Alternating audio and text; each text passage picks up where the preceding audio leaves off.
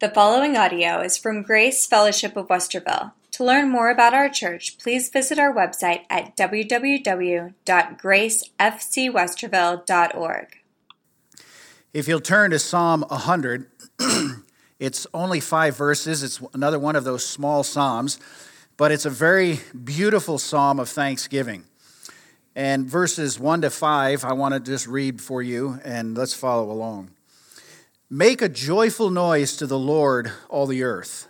Serve the Lord with gladness. Come into his presence with singing.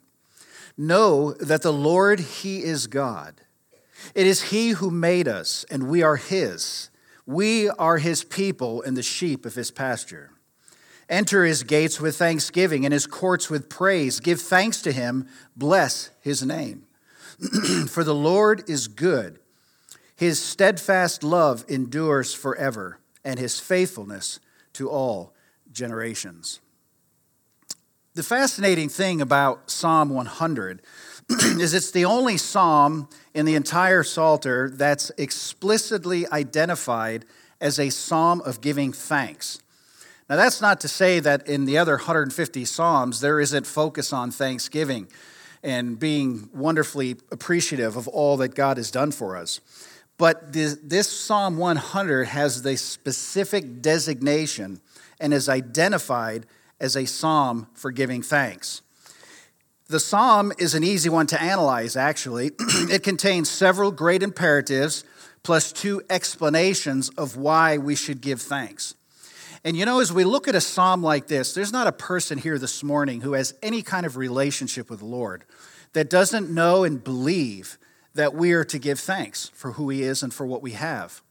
But I'm sure you'll agree with me that in the course of life, in the busyness of days, and in all the pressures we go through, quite often thanks slips away and we become more focused on our lives and our situation.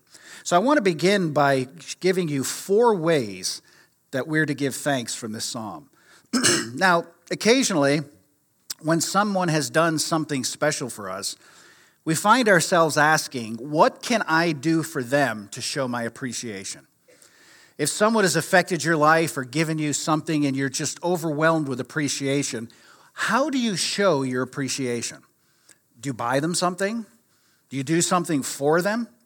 And it's very difficult to come up with something, but imagine how much more difficult it is to thank God. How do we thank the one who needs nothing, who needs nothing from us?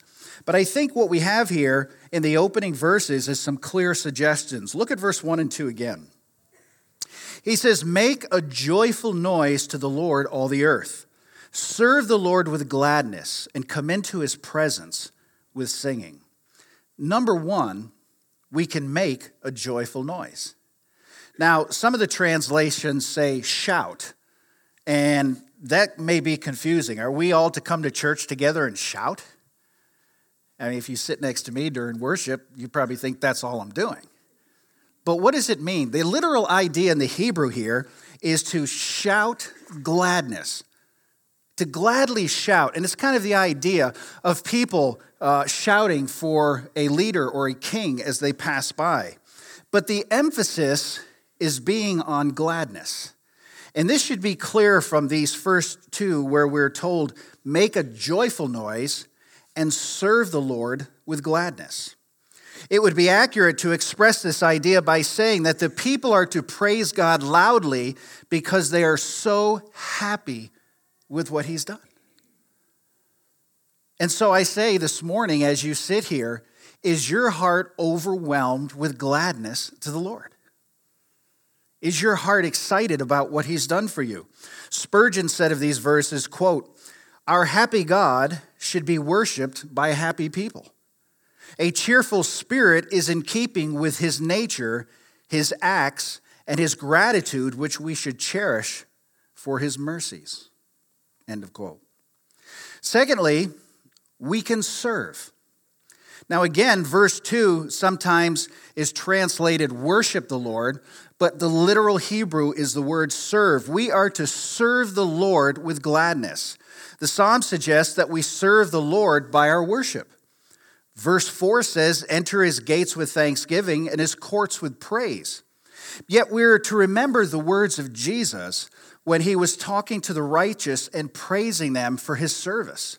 Matthew 25, verse 35 through 36 says, For I was hungry, and you gave me food. I was thirsty, and you gave me drink. I was a stranger, and you welcomed me. I was naked, and you clothed me. I was sick, and you visited me. I was in prison, and you came to me. And so the righteous protest, and they say in, in verse 37 through 39, Lord, when did we see you hungry and feed you, or thirsty and give you drink? And when did we see you a stranger and welcome you, or naked and clothe you? And when did we see you sick or in prison and visit you? And of course, Jesus' famous words sum it all up in verse 40. Truly I say to you, as you did it to one of the least of these my brothers, you did it to me. How can we give thanks? Jesus says, by meeting the needs of others. We give thanks by feeding the hungry. Marilyn has already mentioned in her announcements about the Dream Center. And once a month, a group from this church goes to the Dream Center. They take food that's been prepared by members or purchased by members, and they go down there to feed the homeless. But more importantly, they feed them the gospel. Before food is distributed, a message is preached. And then after that, we meet their physical needs. There are a lot of shelters around Columbus where you're not allowed to talk about Jesus. You realize that? Sponsored by church groups. You can't bring up Jesus unless they bring it up. Yet at the Dream Center, he comes first. And they proclaim the gospel and feed. So we literally praise and worship God by feeding the needs of people. We thank God by welcoming strangers. Psalm 68 says, God settles the solitary in a home. So making everyone welcome, making them feel a part of the community is and welcoming strangers is worshiping God. We can thank God by visiting the sick. So all of these are clear acts of worship. So each of us needs to ask ourselves what are we doing to worship God? It goes far beyond just the three songs in the beginning of a worship service. It goes on through your daily life and how you serve the Lord. And then, number three, we can come.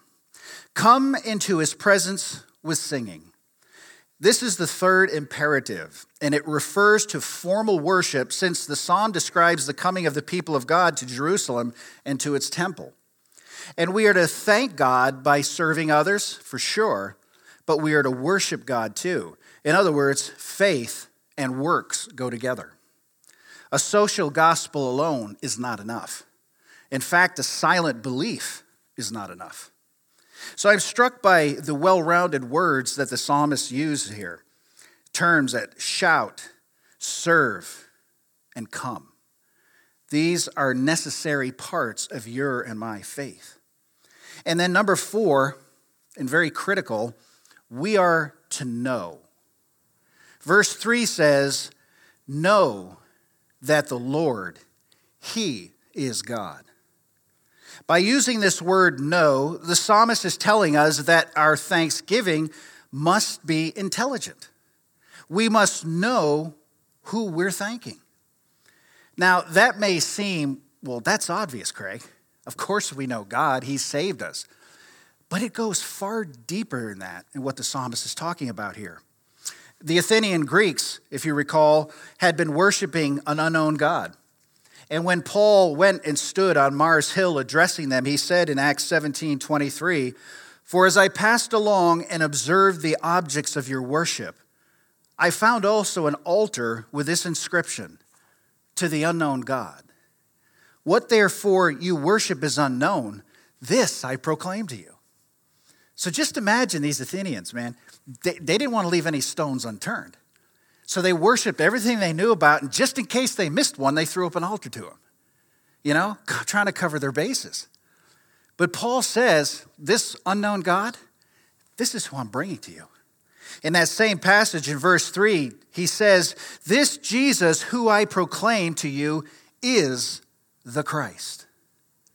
So, what is it that we should know about God? Well, verse 3 gives us two answers. It says, It is He who made us, and we are His. We are His people and the sheep of His pasture. The first thing we should notice about this verse is the connection between knowing God as creator and knowing ourselves as His creatures. You and I don't have a problem knowing that God created us. Where we struggle is in daily realizing we belong to Him. He bought us with a price. He purchased us out of the slave market of sin. He gave His life for us. And when we surrender our lives to Him, we belong to Him. Paul wrote in Philippians 2 or 1 Corinthians 6:20, "For you were bought with a price, so glorify God in your body." Recognize that as belonging to Christ, everything in our life now belongs to him. Our goals, our dreams, our aspirations, the way we live, all should be surrendered to him. Paul also writes in Philippians 1:20, "As it is my eager expectation and hope that I will not be at all ashamed, but with all courage now as always in Christ, that Christ will be magnified or honored in my body, whether by life or by death." What Paul is saying is, "Lord, I am yours. And if I can bring glory to you by living, praise God. But if I can bring glorify to, glory to you by dying, praise God also. In other words, every facet of Paul's life belonged to Jesus Christ. And this is what it means to really know God. And it's important to understand because the natural result of knowing God is to know ourselves, and that the only way we really know ourselves is by knowing God. Knowing God and knowing ourselves always go together. And the more we know God, the more we understand ourselves. So the reality is, is as you and I go through every day, as we're focused on getting from sunrise to sunset, as we're forced with dealing with vocations and family and, and strife and struggles and good things and bad things, the more you understand who God is, the more you understand how He works in and through our lives. So it goes way beyond just knowing Christ as Savior. That's the first step. But the second step is being in the Word diligently to gain the mind of Christ. And this is what Paul preached so clearly. In knowing God, he would wanted to know God at all costs. He wanted to know the excellency of Christ Jesus. And by doing that, he was able to function through a very difficult life in good times and in bad times. But there are two, two uh, specifics that I want to point out here. First, knowing God as creator. What happens to us when we don't know God as creator? We imagine that we are our own creators or that we just kind of came here by accident. Sometimes we do this scientifically. This is what lies behind the surprising persistence of the appeal of evolution. The appeal of evolution is that it does away with any need for God. It explains how things got to be as they are without divine creativity or any force from God. And of course, if we don't need God as creator, we have no need to be thankful. Another way we might imagine that we are our own creators is by an inordinate uh, admiration of our own abilities or achievements. This prompted the English humorist to write about the Englishman. He's a self made man who worships his creator. That's kind of the way it is in society today. And then, secondly, knowing God as Redeemer. Even more important than knowing God as Creator is knowing God as Redeemer, which is what, why the words say, His people and the sheep of His pasture. It's hard at this point not to think of David's moving writing in Psalm 23 when he exclaimed, The Lord is my shepherd, I shall not want. Clearly, if you are wanting this morning, there's a good chance you're out of sync with God. Because God has promised to supply every need of our lives. And that goes beyond just material needs, it goes to emotional needs, it goes to needs of the heart, it goes to the needs in relationships and how we live. Think of the way the Lord explained it to his disciples in his exclusive discourse on himself as the Good Shepherd.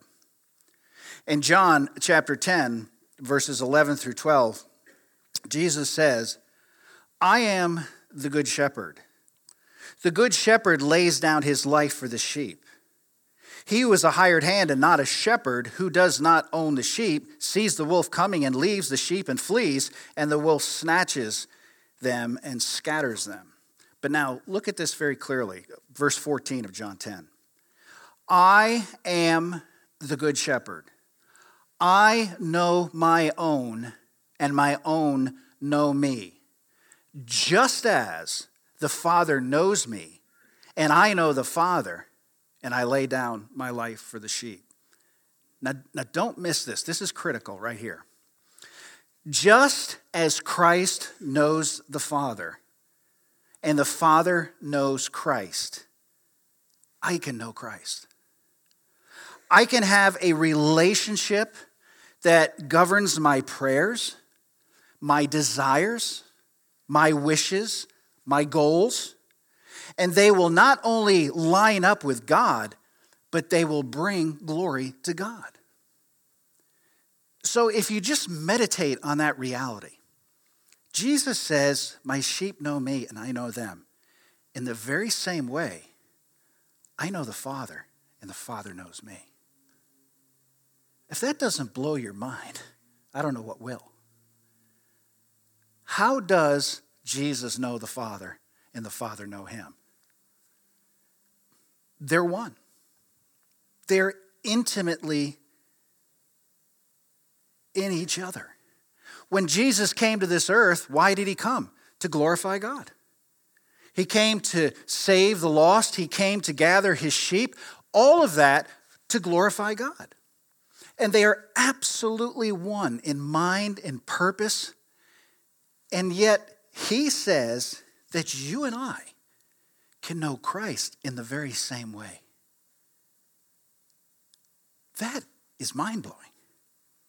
So, as you sit here this morning, consider your relationship with Christ right now. Would you say you have a relationship with Christ that's just like Christ has with the Father? I'm sure if you're like me, I'd have to say no. But the reality is, you can. You really can have that relationship. And this is why knowing God is so critical to get in the Word of God and feed off it and understand it and get a clear feeling for what it is. I know that there are some folks that we can get together for breakfast or lunch and we'll start talking about a passage or something, and we just back and forth feeding, back and forth. And yeah, did, what do you think of this? And what do you think of that? And when you leave, it's like, wow, that was incredible. I mean, two of you believing the same things, having the same understanding, glorifying God, sharing with what you've learned in the Word. That's an amazing character. Do you have someone like that? Do you have that kind of relationship because you're so in tune with the Word of God? Knowing God is so far beyond a simple understanding of the basics. It is an in depth surrender to the Word of God. And then the Spirit can do what He was sent to us to do, to guide us into all truth. So the amazing Heavenly Father knows that we're frail. He knows we live in a sin sick world. He knows we're sinners. So He gives us, in addition to His Word, so we can know His mind, he gives us the Holy Spirit to guide us in that truth. So if we as Christians are sitting here never opening our Bibles during the week, you realize what we're missing? And so knowing God and understanding the depths of who He is is amazingly critical. If there's no other reason why we must be thankful to God, it is because He has both made us and redeemed us. No one should be more thankful to God than the sheep who are cared for by the Good Shepherd. And you and I may mess up in this life, we may make poor decisions, but if we truly know God, we will get to that sheepfold because he is the good shepherd. And the second thing we need to notice about this verse is the implication of the words, He made us. If it is real, if, it's, if it is really God who made us, not ourselves, and if it is really His, Him who redeemed us, then we are His to do with as seems best to Him. If we belong to Christ, truly belong to Christ, then it's up to Him to do with us as He pleases. Has He given us days of unusual prosperity? If so, it has pleased Him to do so. And we must be thankful for Him for being the good and generous God He is. Has He given us days of troublesome trials or sorrow? If that's the case, we must thank Him for that, knowing that He is wise and gracious even in allowing such hard times and his ultimate plan is far beyond our understanding. We saw this last week when we referred to, to Job and what he went through. He didn't have a clue what was going on. But God had an ultimate plan. And Job brought glory to God. The Apostle Paul said in Philippians 4 11 through 13, not that I am speaking of being in need, for I have learned in whatever situation I am to be content. I know how to be brought low, and I know how to abound. In any and every circumstance, I have learned the secret of facing plenty and hunger, abundance and need. I can do all things through him who strengthens me. What was Paul's great secret? knowing God is in complete control. And nothing gets through to me apart from his perfect will. You talk about a way to have confidence walking through this life. That's the secret. And that's why Paul could say, on the basis of all that, I can do all things through him who strengthens me. In other words, anything God puts on your life, you can do it. Anything God brings you into, you can get through it. Not on your own strength, of course, but by resting in Him, knowing that He's in complete control. Paul, in fact, Paul was in prison when he wrote those words. And in the very letter in which he wrote them, it's overflowing with thanksgiving. We look at Paul and we see a very unusual character. He was called to be an apostle, we're not. He was called to surrender and travel around as a missionary. Some of us are called to be missionaries where we are. Maybe God will call some of you out into the field someday. But the reality is, there is no difference between Paul and you and I, except Paul gave up everything to Christ. He knew who owned him. Now, there's one more point here in Psalm 100, verse 3, and it's about this phrase, we are his. Because regardless of what may happen to us, we are still His. Troubles will inevitably come. We are still His. Sickness may come. We're still His. We may lose our job.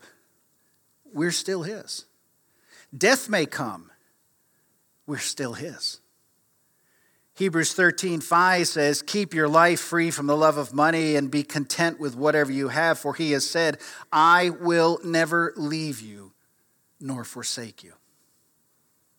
You can run as far as you can, you can try to hide, but when you're his, you will always be his, sealed until the day of redemption.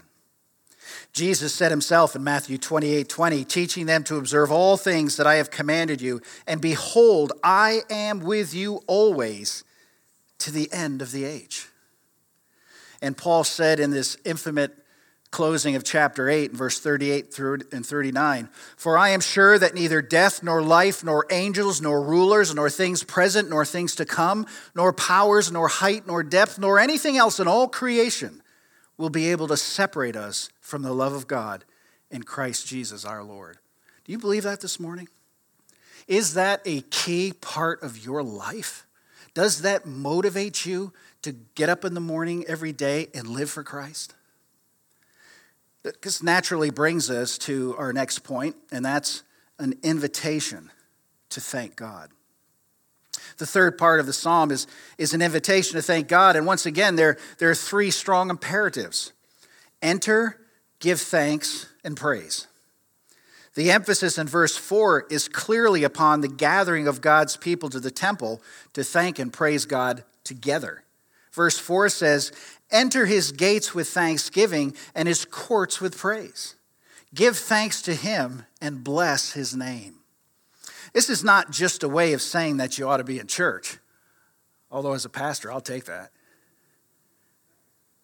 It teaches that there is a special aspect of Thanksgiving that involves the whole people of God together, and not just in private corners, but together worshiping God.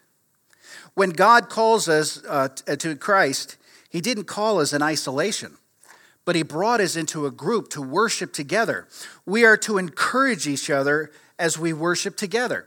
You see, when you walk through those doors in the morning, your very presence encourages the people next to you. You realize that? When you come through the doors, people see, oh, they're here, he's here, she's here. And when you sit together and worship, you bring massive encouragement to the people next to you. Because together, you're showing a unified worship of the God you love. And when you praise together, you lift up one another. One way we thank God is by inviting others to join us in this thanksgiving. I notice that the psalm begins this way Make a joyful noise to the Lord, all the earth. It's an invitation to all people of the world to praise God. And you see, there is a day coming when every knee shall bow and every tongue will confess that Jesus is Lord to the glory of God. You can come as Christ's own and bow the knee together here, or you can reject him and one day bow the knee at the great right throne of judgment. God is offering his mercy. He is offering grace. He is offering forgiveness. And we are to bow and worship and praise. And of course, this brings us to understand the character of God. The final verse of the psalm, like verse 3, explains why you and I should thank God. But it's not just repetition of the first explanation. The third verse said that we should thank God because of what He has done. He has both made us and remade us. That is, He is both creator and redeemer. The final verse involves uh, us, or the final verse invites us to thank God because of who He is. Look at verse 5. For the Lord, the Lord is good. His steadfast love endures forever, and his faithfulness to all generations. Number one, God is good. When God created the world and all that it's in it, he saw that it was good, Genesis 1. When he gave us the law, that was good, Romans 7:12. When he revealed his will to us, his will is good and pleasing and perfect, Romans 12, 2. The word gospel means good news. In fact, the word God is a shortened form of the word good. No wonder the psalmist cried out in Psalm 34 8, Oh, taste and see that the Lord is good. Blessed is the man who takes refuge in him. And even from a selfish point of view, Psalm 84 11 he will withhold no good thing from those who walk uprightly. The goodness of God is offered freely. It's a free gift. God didn't just save you and say, All right, man, get through life best you can. We'll see you in glory. No. Every good and perfect gift comes from the Father of lights.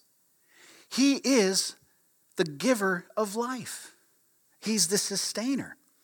Number two, God is love. This love endures forever. God is many things, He has many attributes, but nothing lies so much at the very heart of God as love. Nothing so endears Him to His people as love.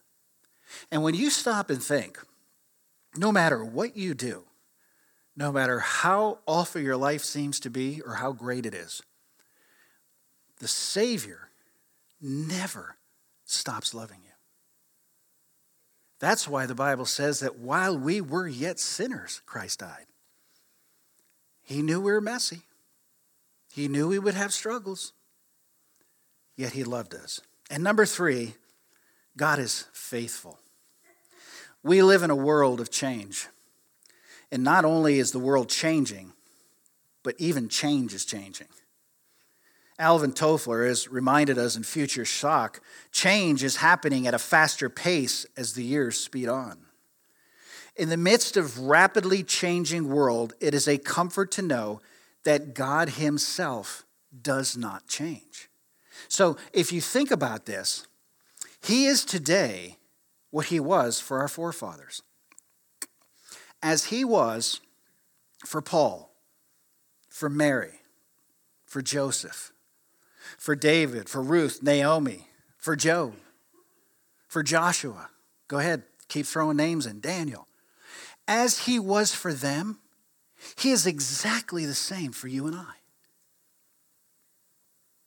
That great God who treated these great patriarchs that we read about and wonder about and read with awe, He's the same God for you and I. And you know what else? He wants to do the very same thing in your life. He may not call you to lead a nation, He may not call you to make walls fall down around cities, but He will call you to be His child. And with His love and his overwhelming grace, he is drawing us to that relationship. He is today what he was for them. And as God, has God been good in the past? Of course. Then he will always be good. You need never worry about God not being good. As Hebrews 13:8 says, Jesus Christ the same yesterday, today, and forever. So let us be faithful, as Hebrews 10 25 says, not neglecting the meeting together, as is the habit of some, but encouraging one another, and all the more as you see the day drawing near. And this is what is so critical about you and I coming together to praise God. We're not to neglect it, we're not to let other things get in the way. We're not to let our tired bodies bring us down or our distorted minds or the weight we're carrying get in the way. We are not to forsake the assembling of ourselves and coming together because that, as you read here, encourages one another. That is what's so critical. Are you thankful this morning? I mean, are you really thankful? We're getting better. Are you really thankful? Then would you stand with me? And as Katrina puts the words up here, Psalm 100, verses 4 and 5, I want us to read this together. And remember, it began by shouting to the Lord. All right? So let's read this out in unison with great spirit and heart. Enter his gates with thanksgiving and his courts with praise. Give thanks to him, bless his name. For the Lord is good, his steadfast love endures forever, and his faithfulness to all generations. Lord, as we had offered up our hearts this morning in thanksgiving, we praise you for who you are. You're an amazing God who sent your Son to die for us. And you offer us freely grace and forgiveness and mercy. And as we have all united stood this morning and praised your name, may we leave here with a heart absolutely surrendered to you, knowing that one day we will stand in your presence and praise you for eternity. Thank you, Lord, for what you've done. Bless us today in Christ's name. And all God's people said, Amen. God bless.